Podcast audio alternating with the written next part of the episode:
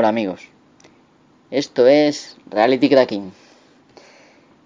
Voy a enfrentar el capítulo número 21 al que voy a titular eh, Software Libre. Em, alguien me preguntó el, pues eh, ayer, sin más, sin ir más lejos, creo que fue, que qué era bueno, que tenía dudas en lo que respecta al, software libre. Y entonces pues yo decidí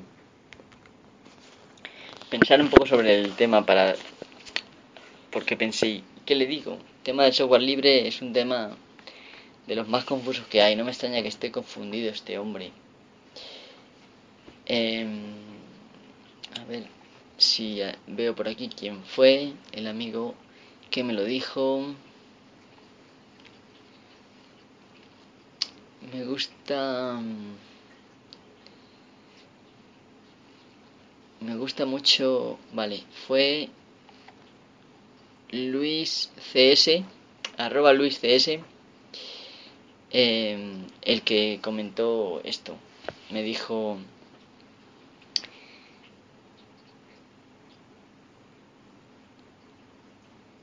otro tema analizar otro perdón otro tema es analizar lo que es el software libre, su definición. Se confunde mucho con software gratuito o de mala calidad. Bueno, en efecto. Em, empieza... Eh, bueno, pone que se llama Miguel, ¿vale? Pero es arroba Luis CS. A ver. Luis CS, sí, Luis CS. Vale. Empieza así porque preguntaba yo em, que, bueno, pues que de qué podría hablar en el caso de que decidiera hacer un podcast sobre Linux. Es un tema que varias personas me han, pedido ya que, que, bueno, pues que ahunden ese tema, que lo explique de mi manera y tal. Y bueno, eh, pedí un poco ayuda a ver cómo lo enfocaba porque es un tema muy amplio. Y mi, desde mi perspectiva, bueno, pues claro, yo soy un usuario de Linux y pues yo le doy, yo lo veo de una manera. Lógicamente mi manera de verlo no es igual que a lo mejor la, manera que lo ve otra persona. Eh, bueno, pues ahí me dieron varias pistas y entre esas perlas que bueno que me ofrecieron y tal, pues salió este, este tema del software libre. Es un tema que yo tenía pensado en un principio tratar, porque bueno pues como imagino que iréis viendo en mis podcasts, mis episodios anteriores, soy una persona preocupada un poco por, por cómo está degenerando pues el mundo y la sociedad moderna. Eh, yo creo que ellas van siendo muchas de las cosas que pasan síntomas de una, de una sociedad enferma. Pero no enferma a nivel de un país, no, no. Es un, es un algo sistémico mundial y, en parte, bueno, pues obviamente el, primer mundo eh, somos los culpables. Y digo somos porque, bueno, siempre se puede hacer algo. Vale, bueno, pero volviendo al tema del software libre, porque, bueno, no quiero que este podcast sea uno de esos eternos que estoy aquí tres horas y promete ser un poquito largo, ¿vale? Eh, pensé, bueno, ¿cómo enfoco este tema? Porque es un tema en el que no quiero enfocarlo exclusivamente en la diferencia entre software libre y software gratis, lógicamente. No, quiero que se vea un poco lo que es el software libre desde el punto de vista de pues, una persona que, bueno, que si bien parece que se ha ido un poco la olla últimamente, o que lleva ya ida mucho tiempo, pues creo que sus orígenes eh, y su forma de pensar eh, a la hora de crear pues este, esta idea del software libre, pues creo que eran válidos, ¿vale? Su forma de sus ideas eran válidas. Hablo de Richard Stallman, muchos lo conoceréis, y lo, incluso hablar, eh, habréis oído hablar de él incluso como loco y tal. Bueno, yo no voy a criticar a las personas que lo que han podido decir esto porque lo ha dicho mucha gente, ¿vale? Yo en algunos casos también y reconozco que se le ha ido la pinza bastante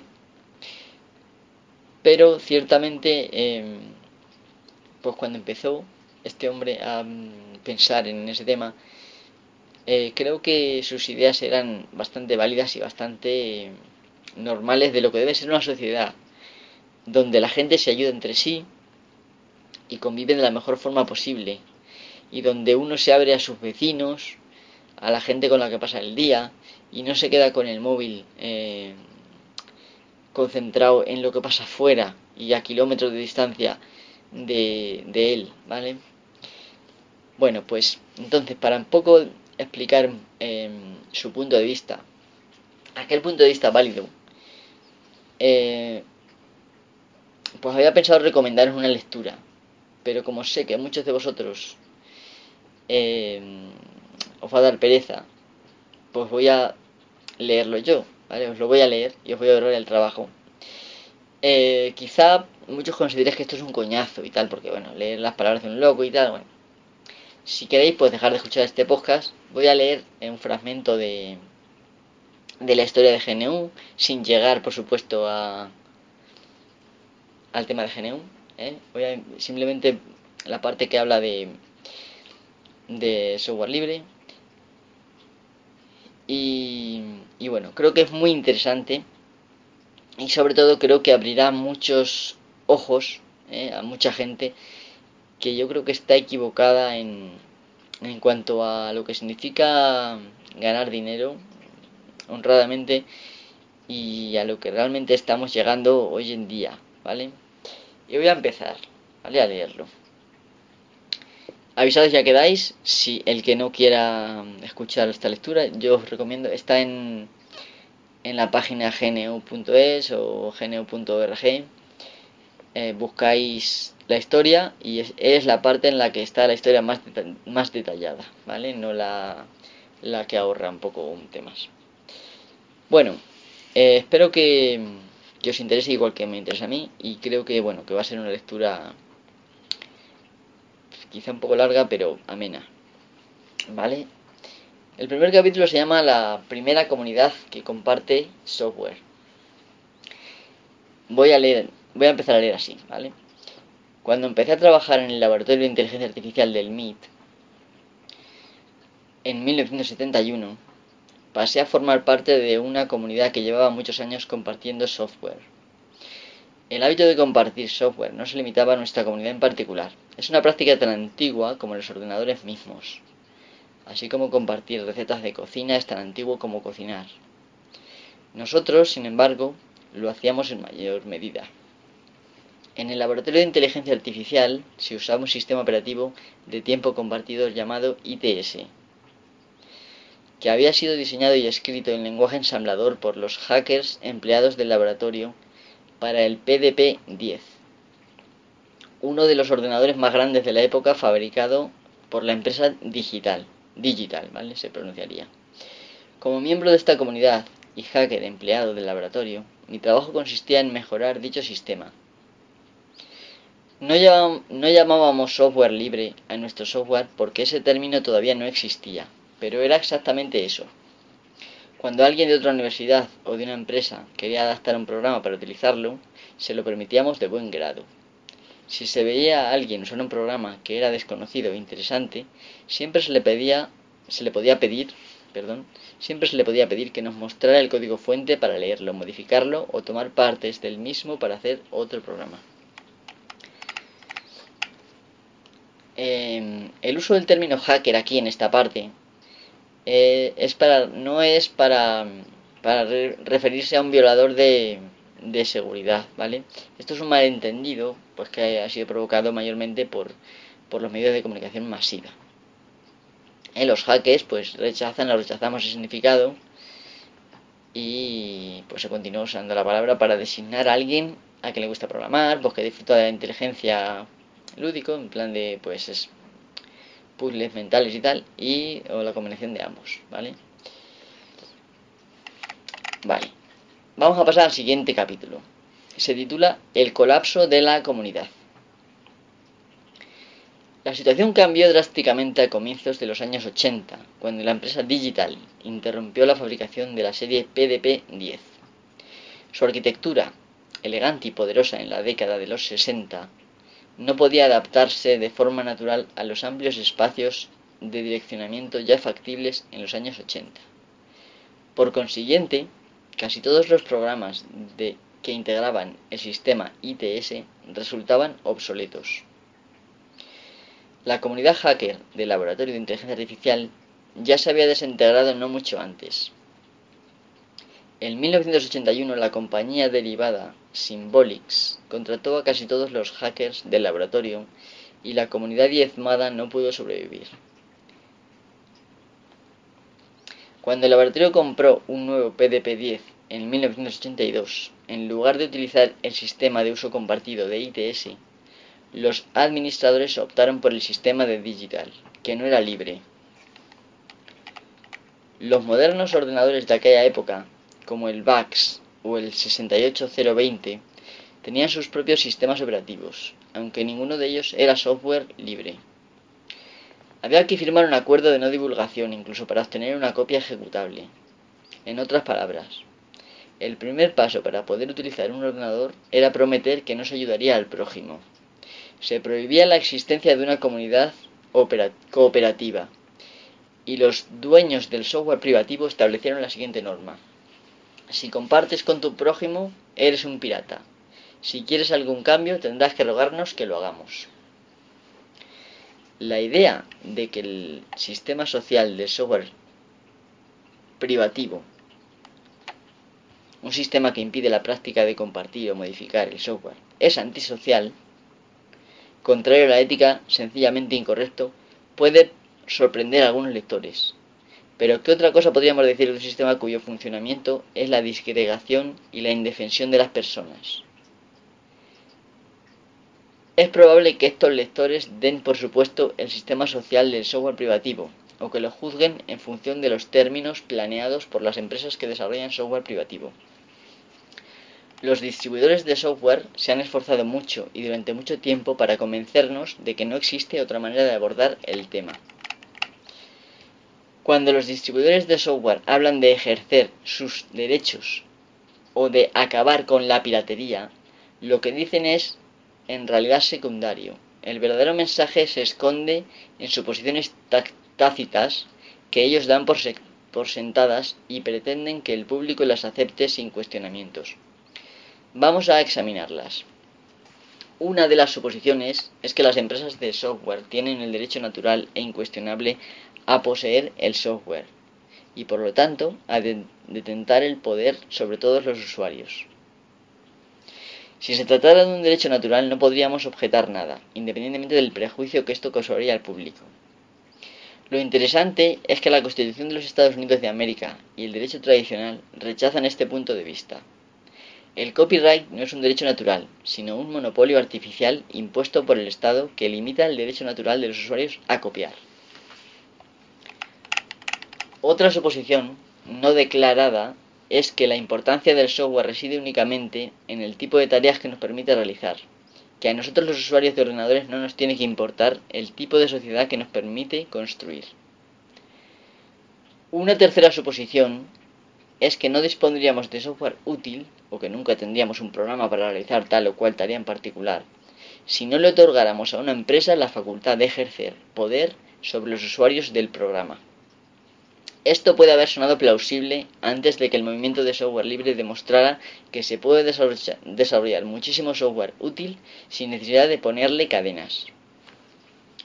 Si decidimos no aceptar tales suposiciones y analizamos estas cuestiones según criterios morales corrientes y el sentido común, poniendo a los usuarios en primer lugar, llegaremos a conclusiones muy distintas.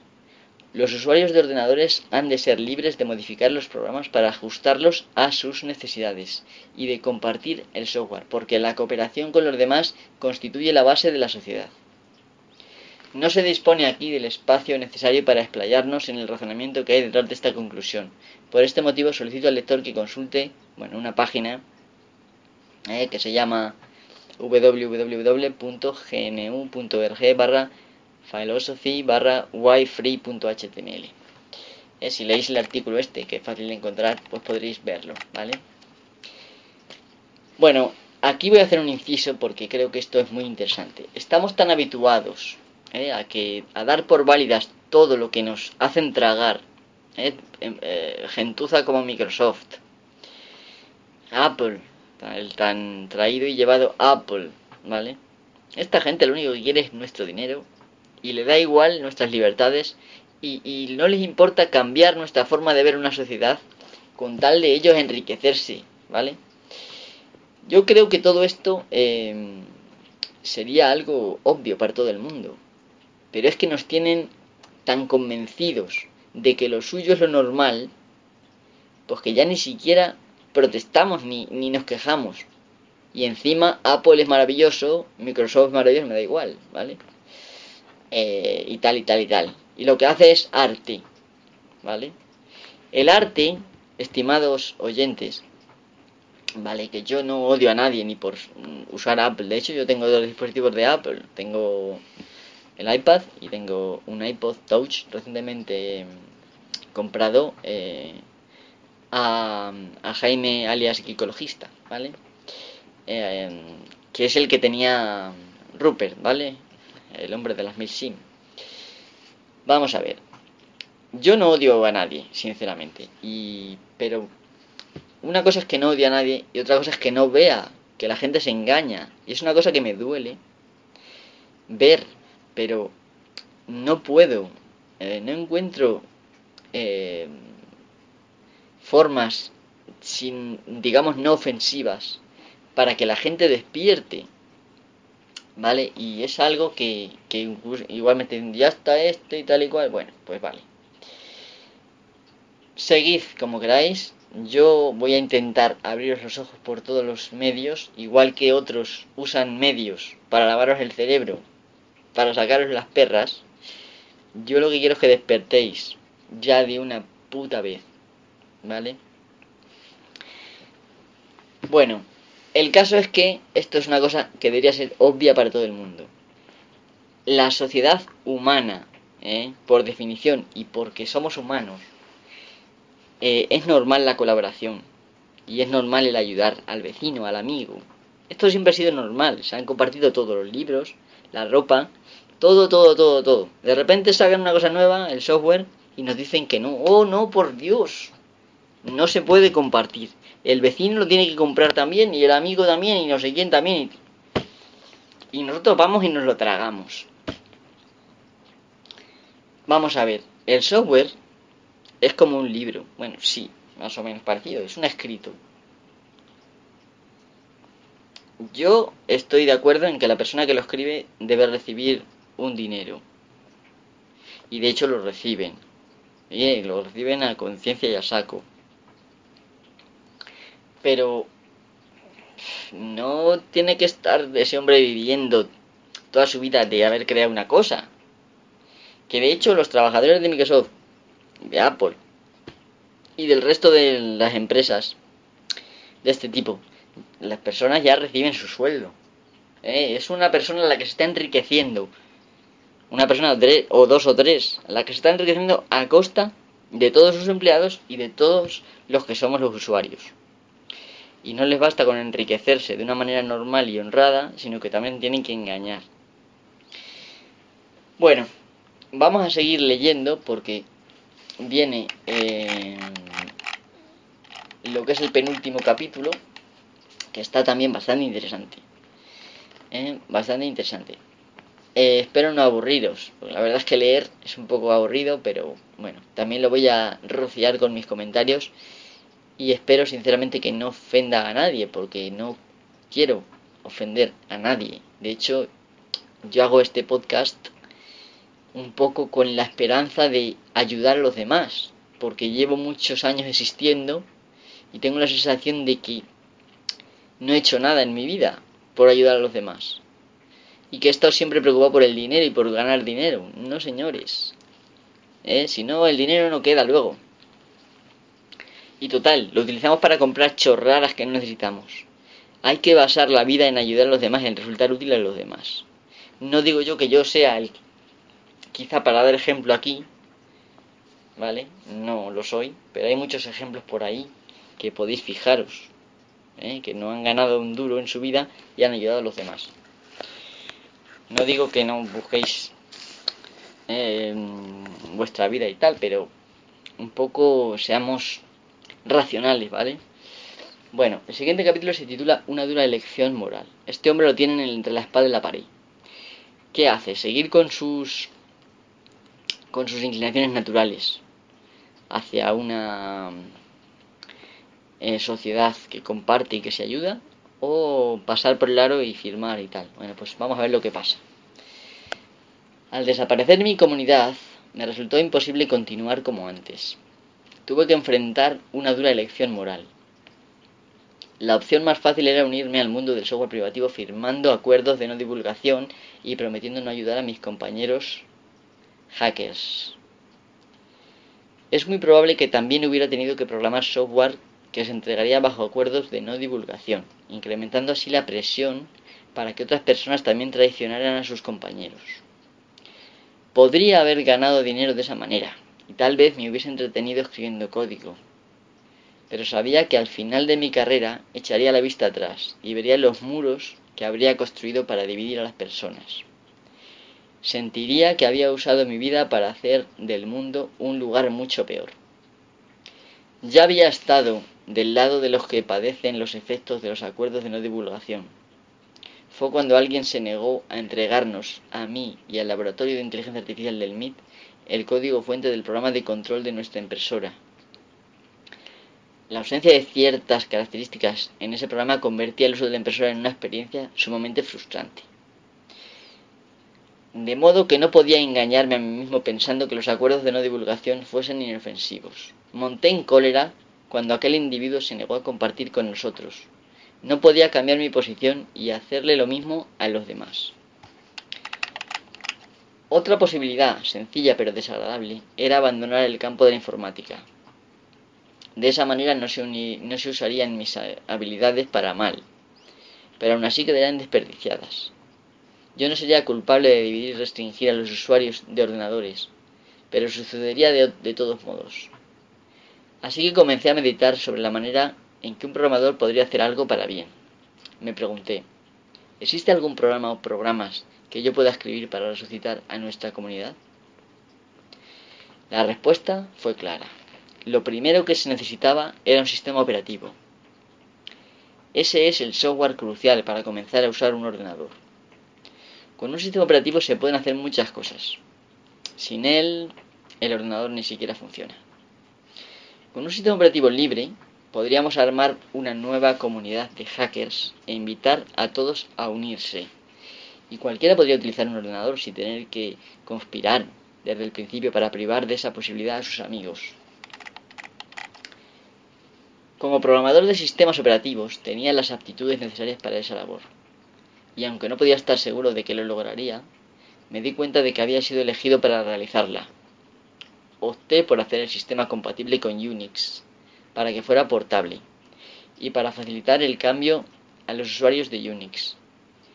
Siguiendo la tradición de los hackers, se eligió el nombre GNU, como acrónimo recursivo de GNU no es Unix.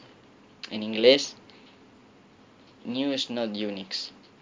Vale, la pronunciación inglesa de GNU es New, igual que en español lo decimos porque es un animal, es una especie de, de toro, ¿vale?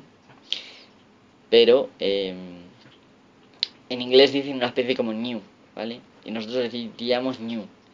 Aunque bueno, Stallman para evitar confusiones recomienda pronunciar GNU o algo así parecido, ¿vale? GNU. Entonces, claro, eh, esto es una, es una cosa ideal para los programadores y tal, los hackers, porque... Dos cosas. Es una palabra real que existe, que define un animal. Y segunda, es eh, el nombre recursivo GNU Snot Unix. ¿Vale? New Snot Unix. Es decir, que GNU, sus siglas serían también GNU. Ahí está la recursividad del tema. Vale, y una vez aclarado esto voy a seguir. Un sistema operativo no implica solo un núcleo, apenas suficiente para ejecutar otros programas. En los años 70, todo sistema operativo digno de llamarse así incluía programas tales como procesadores de comandos, ensambladores, compiladores, intérpretes, depuradores, editores de texto, gestores de correo y muchos otros. ITS los tenía, Multics los tenía, VMS los tenía, Unix los tenía. El sistema operativo GNU también los incluiría. Más adelante escuché estas palabras atribuidas Hillel, no sé, S H I L L E L.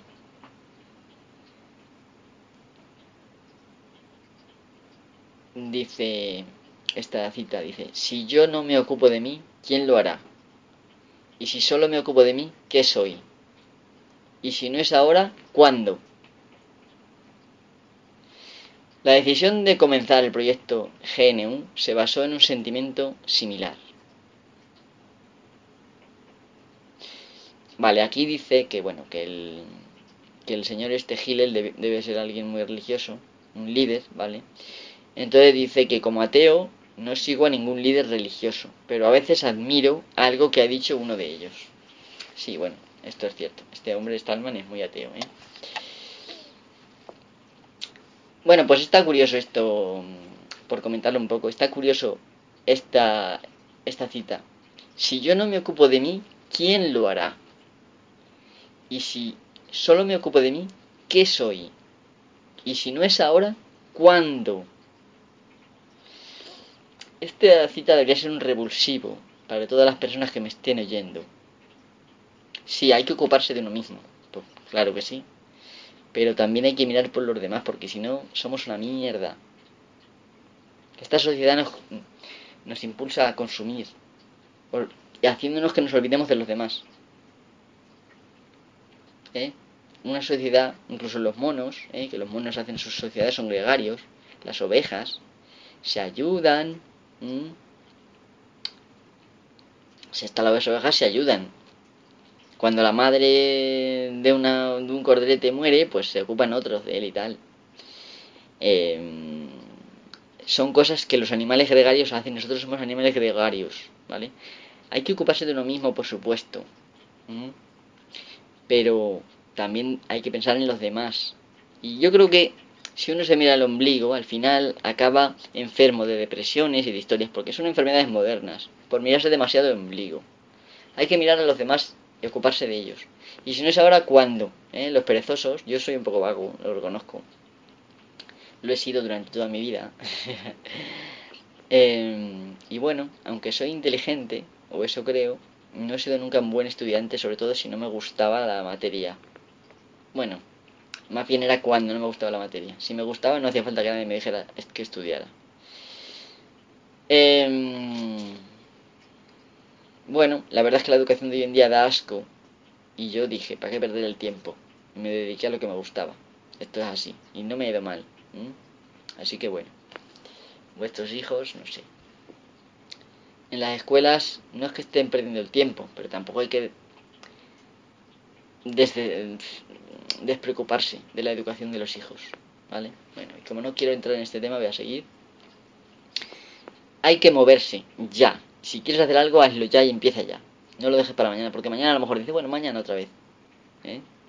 Hay que hacer las cosas ya. Y haciéndolas pensando en los demás. Más que en uno mismo siempre. Aunque bueno, de uno mismo también que ocuparse, ¿vale? Bueno, y vamos a continuar con el último ya capítulo. Es, es cortito, ya nos queda poquito. ¿Vale? Este capítulo se titula de la siguiente manera. Free en su acepción de libertad free en su significado de libertad, ¿vale? La expresión free software a veces se malinterpreta. No tiene nada que ver con el precio, se trata de la libertad. He aquí la definición de software libre. Vale, antes de seguir leyendo, os voy a explicar que es que en inglés eh, free, la palabra free, significa libre y gratis. De ahí que se confundan tanto. Aquí en España es más complicado que nos confundamos. ¿Vale? Pero es esto. Es software en, el sentido de la libertad, no de gratis. Uno puede cobrar por su trabajo, pero que lo que distribuya, pues que sea libre. Que dé libertad a, a los usuarios. Vale, voy a seguir. Un programa es software libre para usted, como usuario particular, si le ofrece las siguientes libertades. La libertad para ejecutar el programa como usted desee y para cualquier propósito. ¿Vale? Muchas veces te dicen, solo puedes usarlo para esto y no puedes usarlo para nada más. Y a lo mejor hay programas que tienen más, más usos, pero esos usos no quieren que los uses. Pues esto es para esto, ¿vale? Este hombre se preocupó de buscar todas eh, las formas posibles en que nos engañan para hacer el software privativo y restrictivo y para, definir lo que era software libre. Vale, segunda parte. La libertad para modificar el programa con el fin de adaptarlo a sus propias necesidades. Para poder ejercer esta libertad en la práctica, usted debe tener acceso al código fuente. Si no se dispone del código fuente, la tarea de incorporar cambios en un programa resulta extremadamente difícil. Esto es lo típico. No nos dan el código fuente por una razón muy sencilla. Porque no quieren que lo modifiquemos, quieren ellos seguir haciendo cuatro modificaciones chorras, engordando el código para que tengamos que comprar otro ordenador el año que viene ¿eh? y seguir ganando dinero con el mismo programa. Así de claro. Y esto nos lleva a que la evolución tecnológica ¿eh? a través del software sea más lenta. Esto es una cosa que yo muchas veces he dicho y que creo que es verdad. Y esto es un mecanismo que demuestra que es verdad. ¿eh? Si quieres vender la misma chorrada 30 mm, veces, cambiando poquitas cosas, eh, vendiéndola como si fueran la hostia, pero no, es nada más que cuatro modificacioncillas. Eh, modificas un poquito la cara y ya la. A venderlo como si fuera nuevo. Mm, llevamos cuántas versiones de Office, eh, por no mencionar otros programas. Más o menos todos, todas las compañías usan este tipo de, de gestión de, de las versiones. ¿Vale? Vale, tercera parte de la definición. La libertad para redistribuir copias, ya sea gratuitamente, ya sea a cambio de una suma de dinero. Vale, esto es una cosa que no quieren que hagamos. O sea, si yo he comprado, no puedo redistribuir. No, no, porque es que son... Uy, uy, no, que ese es mi dinero. Si tú ya me lo has vendido a mí, una vez que llega el usuario debería ser totalmente abierto. Esto es, mm, claro, lo que más nos hace dudar. Incluso a mí que estoy aquí, mm, que ya tengo bastantes tablas en esto de pensar, eh, te hace dudar. Pero no hay que dudar en absoluto. Tú te compras un libro y las letras que están ahí impresas eh, son tuyas es abrir el libro y leerlas. Lo natural es que cualquiera lo pudiera leer. Pues esto, en esto del software, aunque nos lo pongan difícil, son letras también. ¿Eh? Tu ordenador es el que las lee, no tú. Pero las lee alguien también. ¿Por qué no las puede leer también el ordenador del vecino? ¿Eh? Si ya ganan mucha pasta, y yo os digo que los trabajadores que están allí cobran, y con toda la piratería que dicen que hay, ¿eh? con toda la piratería que dicen que hay, ¿por qué no se arruina Microsoft nunca? ¿Eh? Porque Apple sabemos que, bueno, que vende siempre máquina, software. Su software no lo, no lo liberan nunca. Esa es su forma de que no haya piratería, aunque bueno, existe el Hackintosh, que ya sabéis que lo podéis instalar en, en un ordenador compatible. Mm, pero es lo mismo. O sea, no penséis que el Hackintosh es una cosa, ay, eso es caca. No, no, es lo mismo. Si consigues un ordenador eh, para el que haya controladores, funcionará. Y perfectamente igual que un iMac o igual que un MacBook Pro o lo que sea.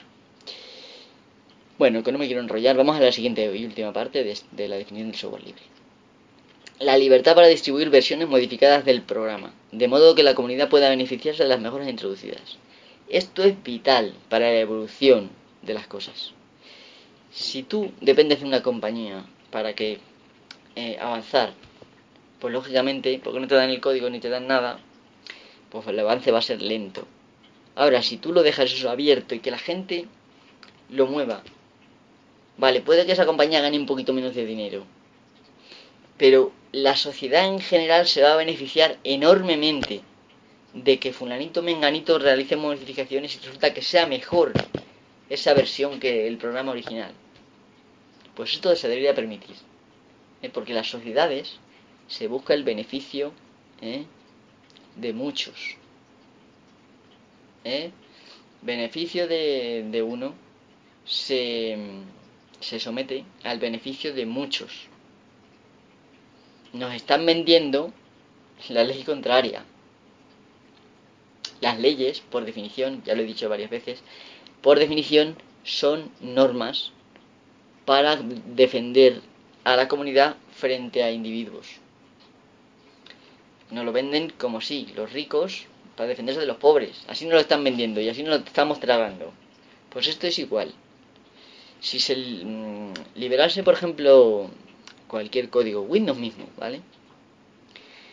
Eh, pues habría gente, pues gente como yo, gente otros programadores y tal, programadores en, la, en el sentido pleno de la palabra, que no te da miedo las interioridades, no programadores de Visual Basic, eh, de Visual C++ y tal, no, programadores del sentido pleno. Conocen la máquina, conocemos la máquina y conocemos el, el, también el software bien, ¿vale? Pues claro, el sistema, ¿vale? Eh, no nos da miedo de meternos, modificar, quitar la guarrería que nos meten, quitar la vigilancia a la que estamos sometidos de los, del sistema, quitar eh, la basura periódica que ponen para que el año que viene te tengas que cambiar de ordenador. Todo eso haría un Windows cojonudo. ¿Eh? Y disfrutaríamos todo el mundo de ello. Y a lo mejor mucha gente diría que el Windows no es tan mierda. ¿Eh? Sacaríamos un Windows que funcionara con sistemas de archivos como el Ext3, por ejemplo, o el Razer FS, ¿vale? El, sistema de ficheros Razer. Hay muchos sistemas de ficheros mejores que NTFS, vamos, muchísimo mejores. Pues se podrían, eh, se podrían aplicar, se podrían usar con Windows. Esto porque, claro, el hecho de que un programador no se va a limitar a todo el sistema, se puede limitar a una parte, igual que en Linux. No se desarrolla todo uno, uno desarrolla un controlador, otro desarrolla un programita para esto, otro al final tienes un sistema hecho por muchos que funciona y que va de maravilla. Porque la gente busca la utilidad y busca el avance. No busca vender. Entonces esto hace que sea mucho mejor para todos. Yo no digo que no ganen, pero siempre que los gobiernos pongan ciertos límites, ¿eh? que no haya engaños, que no haya eh, pues eso, un parón de la evolución de la tecnología por culpa de el ansia de ganar dinero, cosas pues como las que estamos viviendo y llevamos viviendo mucho tiempo. Entonces hay que permitir que se pues el software, el, igual que hacen muchos, por ejemplo Firefox, tú tenéis un navegador y está el código fuente disponible, si lo quieres ver y lo quieres modificar. Y tú te lo puedes modificar y hacer lo que te dé la gana.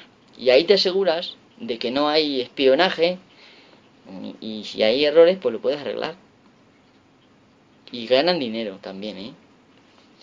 bueno voy a leer los últimos dos párrafos que vienen esto ¿eh? para terminar que eso no termina nunca dado que nos referimos a la libertad y no al precio no existe contradicción alguna entre la venta de copias y el software libre de hecho la libertad para vender copias es crucial las colecciones de software libre que se venden en CD-ROM son importantes para la comunidad.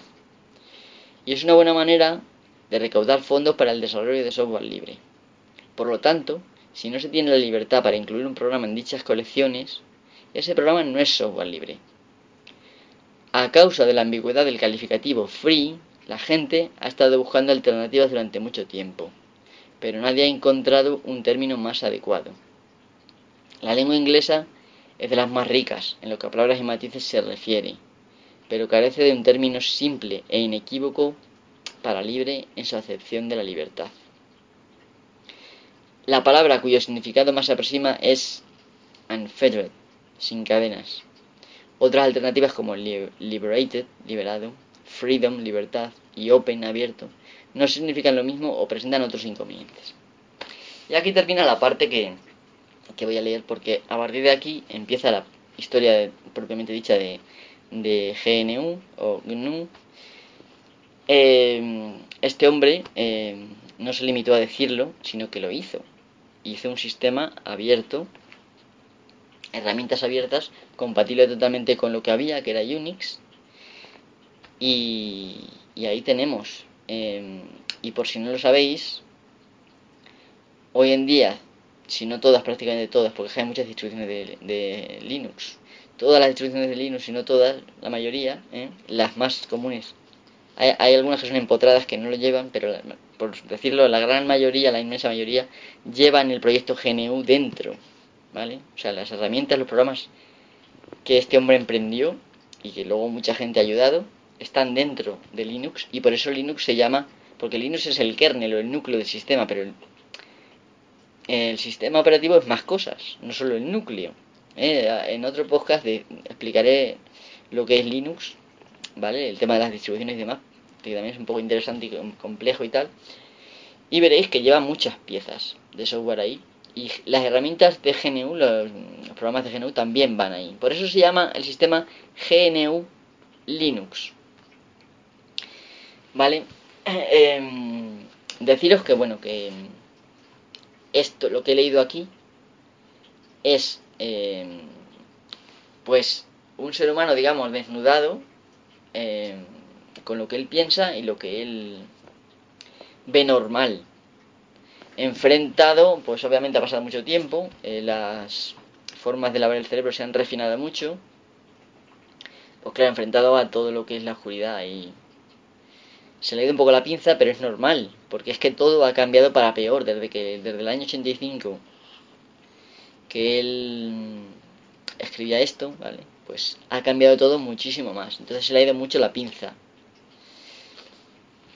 Bueno, deciros que que la Free Software Foundation, que fue lo que este hombre que bueno, que es el presidente y que fue el que lo fundó, pues que en principio em, se hizo para proteger el proyecto GNU ¿eh? Y pues básicamente al principio se dedicaba incluso a invertir en, eh, en a programadores para que hicieran código libre, o sea, software libre. ¿eh? Y luego, pues como ya invirtió mucha gente y muchos particulares se dedicaron a desarrollar, pues em, lógicamente em, se dedicó al tema legal, a dar mm, seminarios sobre temas legales, que gracias a mm, la Free Software Foundation existen las licencias GPL, que significa eh, licencia pública general, GNU también va incluido en esa palabra, ¿vale? Y que son las licencias con las que se distribuye el proyecto GNU, eh, Linux en sí mismo, o sea, lo que es el sistema Linux, GNU Linux. También eh, el propio kernel Linux también se distribuyó, lo, Linus Torvalds, el autor de Linux, bueno, el coautor, porque él lo inició, pero luego muchos programadores se le unieron. Y gracias a esta comunidad hoy disfrutamos de un sistema libre, ¿eh? con muchas distribuciones que son completamente libres, en esta idea que acabo de resumir, ¿vale? En esta lectura. Y que, bueno, pues ahí lo tenemos. El trabajo se ha, se ha demostrado ya sobradamente que funciona, tanto como negocio, como comunidad y demás. Eh, ¿Qué pasó? Bueno, pues que luego en los años 90, eh, a finales, bueno, ya el 77, 97, 98, por ahí, em, digamos que hubo gente de las fuerzas oscuras de comerciales y tal, eh, que dijeron, bueno, pues a mí no me gusta lo que dice este tío, eh, es demasiado restrictivo para ganar dinero, según ellos, lógicamente, y idearon pues otro paradigma de de libertad, digamos, de software que se dio en llamar open source o código abierto. Fuente abierta es lo que la traducción más directa. ¿eh? Como sabéis, o si no sabéis ya lo digo yo, em, los programas, el que tú escribes como programador y tal, eh, que es un archivo de texto, sea el lenguaje que sea, ese archivo se llama fuente o código fuente. Entonces, pues Open source significa fuente abierta. Lo que es el código fuente del programa que es abierto y que la gente lo puede ver y tal. Bueno, esta gente de open source lo que hicieron básicamente es mm, poner ciertas restricciones para que esta idea fuera eh, usable, utilizable, eh, pues en negocios y demás. Eh, os puedo decir algunas diferencias. Mm, básicamente, bueno, lo que, lo que es el software libre de la Free Software Foundation, de Stallman y tal, es lo que os acabo de decir. Son las cuatro libertades que os he dicho. ¿eh? Y esta gente de Open Source pues tiene 10 premisas que paso a leeros. Voy a mirar el tiempo que llevo porque eh, pues llevo 45 minutos. Bueno, me vais a perdonar porque esto es muy interesante y creo que debo de seguir. Bueno, pues las 10 premisas del software de código abierto, open source y tal, son estas. Libre redistribución. El software debe poder ser regalado o vendido libremente. El código fuente debe estar incluido u obtenerse libremente. Eh, se debe permitir la redistribución de modificaciones o trabajos derivados, ¿vale? También se protege la integridad del código fuente del autor. Las licencias pueden requerir que las modificaciones sean redistribuidas solo como parches. Es decir, que tú no incluyas el código fuente eh, original, sino que solo tus modificaciones, tus parches. Eh, aquí ya, bueno, estamos viendo que restringe un poco, bastante, las ideas eh, de Stallman. Siguiente premisa sería, proposición, sin discriminación de personas o grupos. Nadie puede dejarse fuera. Bueno, esto está bien en principio. Sin discriminación de áreas de iniciativa. Los usuarios comerciales no pueden ser excluidos. Esto quiere decir que pues claro, que tienen que poder venderlo a gente, pues como empresas y demás. Porque esto es una de las cosas que el software privativo pues distingue. Igual está el programa, mm, digamos, abierto para software, usuarios domésticos, perdón, pero para empresas no. Vale, esto lo que hace es, bueno, pues meter ahí ese concepto que se puede hacer. Distribución de la licencia. Deben aplicarse los mismos derechos a todo el que reciba el programa. La licencia no debe ser específica de un producto. El programa no puede licenciarse solo como parte de una distribución mayor. La licencia no debe restringir otro software. La licencia no puede obligar a que algún otro software que sea distribuido con el software abierto deba ser también de código abierto. Vale, esto también es otra clara restricción, es decir, que tienes que dar la posibilidad para que sea código abierto, ¿eh? tienes que dar la posibilidad de que ese código abierto se pueda incluir con software privativo. Esto lo dice claramente. O sea que te pueden dar parte que sea privativo y parte que sea abierto. Y luego por último te dice la licencia debe ser tecnológicamente neutral, no debe requerirse la aceptación de la licencia por medio de un acceso por clic ratón o de otra forma específica del medio de soporte del software. Mm, en fin, son todo cosas eh, muy específicas de derechos y tal para que un negocio que haga, se dediquen al desarrollo de software, pues se pueda meter, digamos, mm, un poco, yo lo considero esta parte eh, de open source, aunque está muy bien vista hoy en día, eh, open source, yo creo que estos son unos cadáveres y unos sinvergüenzas que aprovecharon el empujón de la definición de software libre para lavar su imagen. Pero bueno, si sirve para que por lo menos mm, el código esté abierto o medianamente abierto, pues yo le doy la bienvenida también, ¿eh? Porque dado cómo está el mercado hoy, pues es muy complicado esto. Y bueno, espero haberos aclarado algo. Mm, ya llevo hablando un buen rato, ¿eh? he leído y tal, pero llevo hablando 48 minutos. Y creo que he explicado un montón de cosas. ¿eh? Eh, aunque Stallman se la haya ido la pinza, sus cuatro libertades yo creo que son eh, éticamente y humanamente defendibles. Eh, pues eh, la primera libertad, la recuerdo, o libertad cero, ejecutar el programa con cualquier propósito. Es decir, privado, educativo, público, comercial, militar, etc. Esto es muy importante porque muchas veces te restringe. No, esto que puede ser una magia para esto, vale. O que digan, pues no, solamente lo puedo usar para hacer esto. Si luego tiene internamente ese software otras cosas para hacer otras cosas, pues no quieren que lo hagas. Esto en las licencias, bueno, te meten ahí un rollo enorme que como nadie lo lee, se aprovechan un montón. La libertad 1 o segunda libertad, estudiar y modificar el programa. O sea, te tienen que dar el código fuente para que tú puedas modificarlo. Esto yo creo que es muy lógico, ya lo he dicho antes y me parece que está bien que lo diga este hombre y yo creo que aquí nos la ha ido a pinza. Distribuir el programa de manera que se pueda ayudar al prójimo. Pues claro, o sea, que se pueda distribuir. Esto es quizá lo que más nos cuesta, ya te digo, ya he dicho antes, entender. Pero es una cosa que siempre se ha hecho. Tú tenías un palo y lo hacías tú el palo. Y, eh, y tú hacías ese trabajo, lo usabas y luego se lo dabas a otro. Y ese otro se lo daba a otro. Y siempre se ha podido esto hacer. ¿Por qué tú no? A ver, porque sea el software. Bueno, pues si es igual que un palo. Es una herramienta. Em, ya digo que estamos demasiado elevados la cabeza todos. Yo me incluyo también. Para aceptar ese tipo de cosas como pues fraudulentas, piratería, cosas que son claramente propaganda eh, y que han sido creadas pues con una clara intención de abusar de nosotros para que nos gastemos las perlas. ¿Vale? Eh, y luego por último, la última libertad, la libertad 3, empezaba en cero, ¿vale? Distribuir las versiones modificadas propias. Es decir, si yo hago un trabajo derivado, modifico, por ejemplo, el Firefox, porque pues yo lo pueda distribuir. Esto facilitaría, eh, pues ya digo, el avance de la tecnología, el que mejorara todo y el ayudarse unos a otros.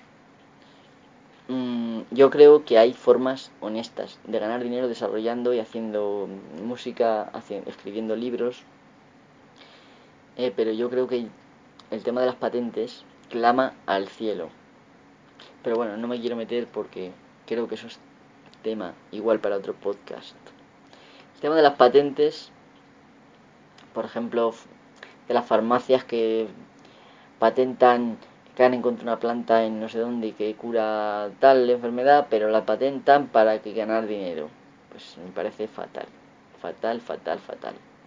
Y lo peor es que, claro, como esta gente son los que tienen el dinero son los que están detrás de todos los gobiernos, pues esto se permite, vamos, ex profeso por todos los gobiernos. Y, hacen el tema de la ingeniería genética de semillas y demás, que son semillas que tú las plantas, salen tomates, pero luego las semillas que dan los tomates no, no germinan. Para que tú te tengas que volver a comprar las semillas al mismo proveedor. Este tipo de cosas que tú las ves ya a que empiezan a aparecer raritas. Porque las plantas toda la vida de Dios, tú las plantabas el trigo, por ejemplo, salía al trigo, cosechabas y dejabas una parte para volver a plantar otro año. Y siempre como una semilla te da bastantes más semillas, pues siempre había una ganancia. Todo esto, bueno, lo van a acabar con ello. Y en países donde supuestamente dan semillas para que salir de la pobreza y tal, pues están dando este tipo de semillas para que se esfuercen a volver a comprar. Eh, esto es una sinvergüencería y bueno, una putada. Eh, y esto se permite también. Igual que se permite pues que recojan ropa en las casas y luego en lugar de distribuirla libremente pues la vendan, la revendan, la que está mal la tiran o la reciclan y la que está bien pues la venden. Eh, en fin, es un asco y lo peor del asco este es que la gente se lo está llegando a creer de unas maneras que no tenemos defensas ya para quejarnos. Estamos totalmente apáticos. Todo esto es un síntoma ¿eh? de todos estos tejemanejes. Y bueno, ya sin más voy a despedirme de vosotros. Hasta el próximo podcast. Nos escuchamos, como dicen otros. Espero que no haya sido muy rollo este podcast y que pues que no me llaméis a mí loco también, porque bueno, el Stallman usa un ordenador eh, pues totalmente libre, con un software totalmente libre. Eh, yo mismo tuve experiencias con, bueno, pues una de las cosas que hace la Free Software Foundation es que tiene unos servidores que se llama Sabana, que permite alojar eh, proyectos de código abierto, de código libre, de software libre. Yo intenté publicar en eso, en Sabana, dos proyectos míos. Uno es un lenguaje de programación que se llamaba Lilisp, se sigue llamando, pues existe todavía Lilisp es un desarrollo a partir de Lisp, aunque no es una cosa totalmente que empecé yo, ¿vale? Se parece un poco a Lisp, pero no tiene que ver. Y el otro es un sistema distribuido también creado por mí, único y sin relación con nada más. Que prácticamente no se está aprovechando ni una cosa ni la otra, aunque pueden hacer prácticamente lo que se quiera. Lo intenté publicar para ver si alguien se animaba a mm, desarrollarlo más, a reescribirlo incluso y darle uso. Y bueno, pues como está hecho en Java y Java pues parece ser que no todo Java es de código mm, de software libre, hay partes que se reservan y que son privativas. Pues me dijeron que no, que mm, si usaba esas funciones, pues que no podía ser libre, que lo modificara el código. Y yo la verdad es que pues les dije que pues que no, porque no me voy a poner, es un código que había hecho hace más tiempo, no me voy a poner a cambiarlo, aunque lo había actualizado un poco.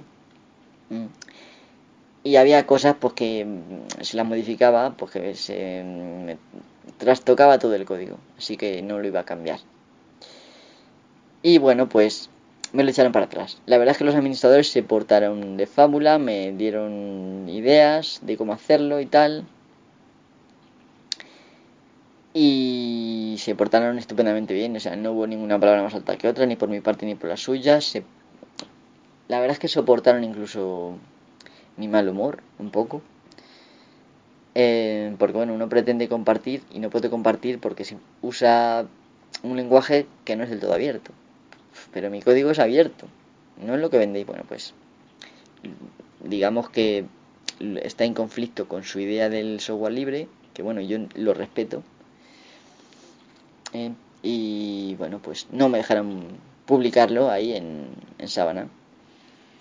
Pues bueno, pues yo me fui con, con las mismas. y al final lo acabé publicando en GitHub y ahí está. En resumen, que bueno, que se le va un poco la olla a este hombre, pero la base, la base era buena. Yo no soy como él, yo uso ordenadores normales, uso incluso algo, por ejemplo los controladores de vídeo y los uso privativos porque los otros no funcionaban bien. Soy un tío normal, pero veo cosas que clavan al cielo y la cico.